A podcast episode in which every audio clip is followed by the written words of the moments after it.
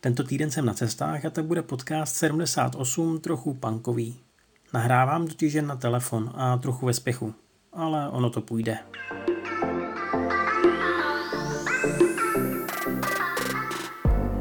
Olympiáda je za námi a navzdory všem obavám a přešlapům vlastně byla docela pozitivní. Úspěchy domácích sportovců nakonec potěšily i řadu odpůrců her a nálada ve společnosti se alespoň podle průzkumů zlepšila. S 27 zlatými a celkem 58 medailemi skončilo Japonsko mezi zeměmi na třetím místě.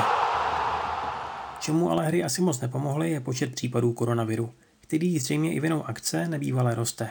Předpověď pro nejbližší týdny je přitom ještě černější. Znáte tu slavnou žlutou dýni, sochu Yaoi Kusami na ostrově Naoshima? Určitě jo.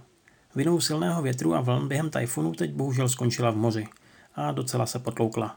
Naštěstí ale neuplavala, podařilo se jí zachránit a po rekonstrukci by se měla vrátit zpátky.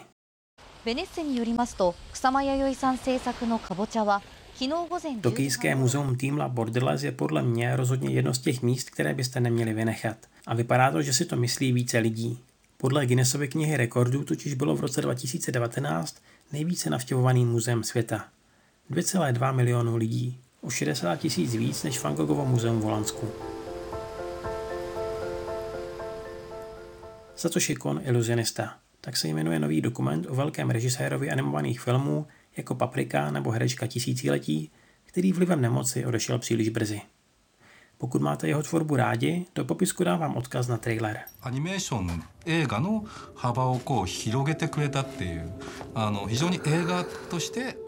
A to je z dnešní docela improvizované show všechno. Tak naslyšenou za týden.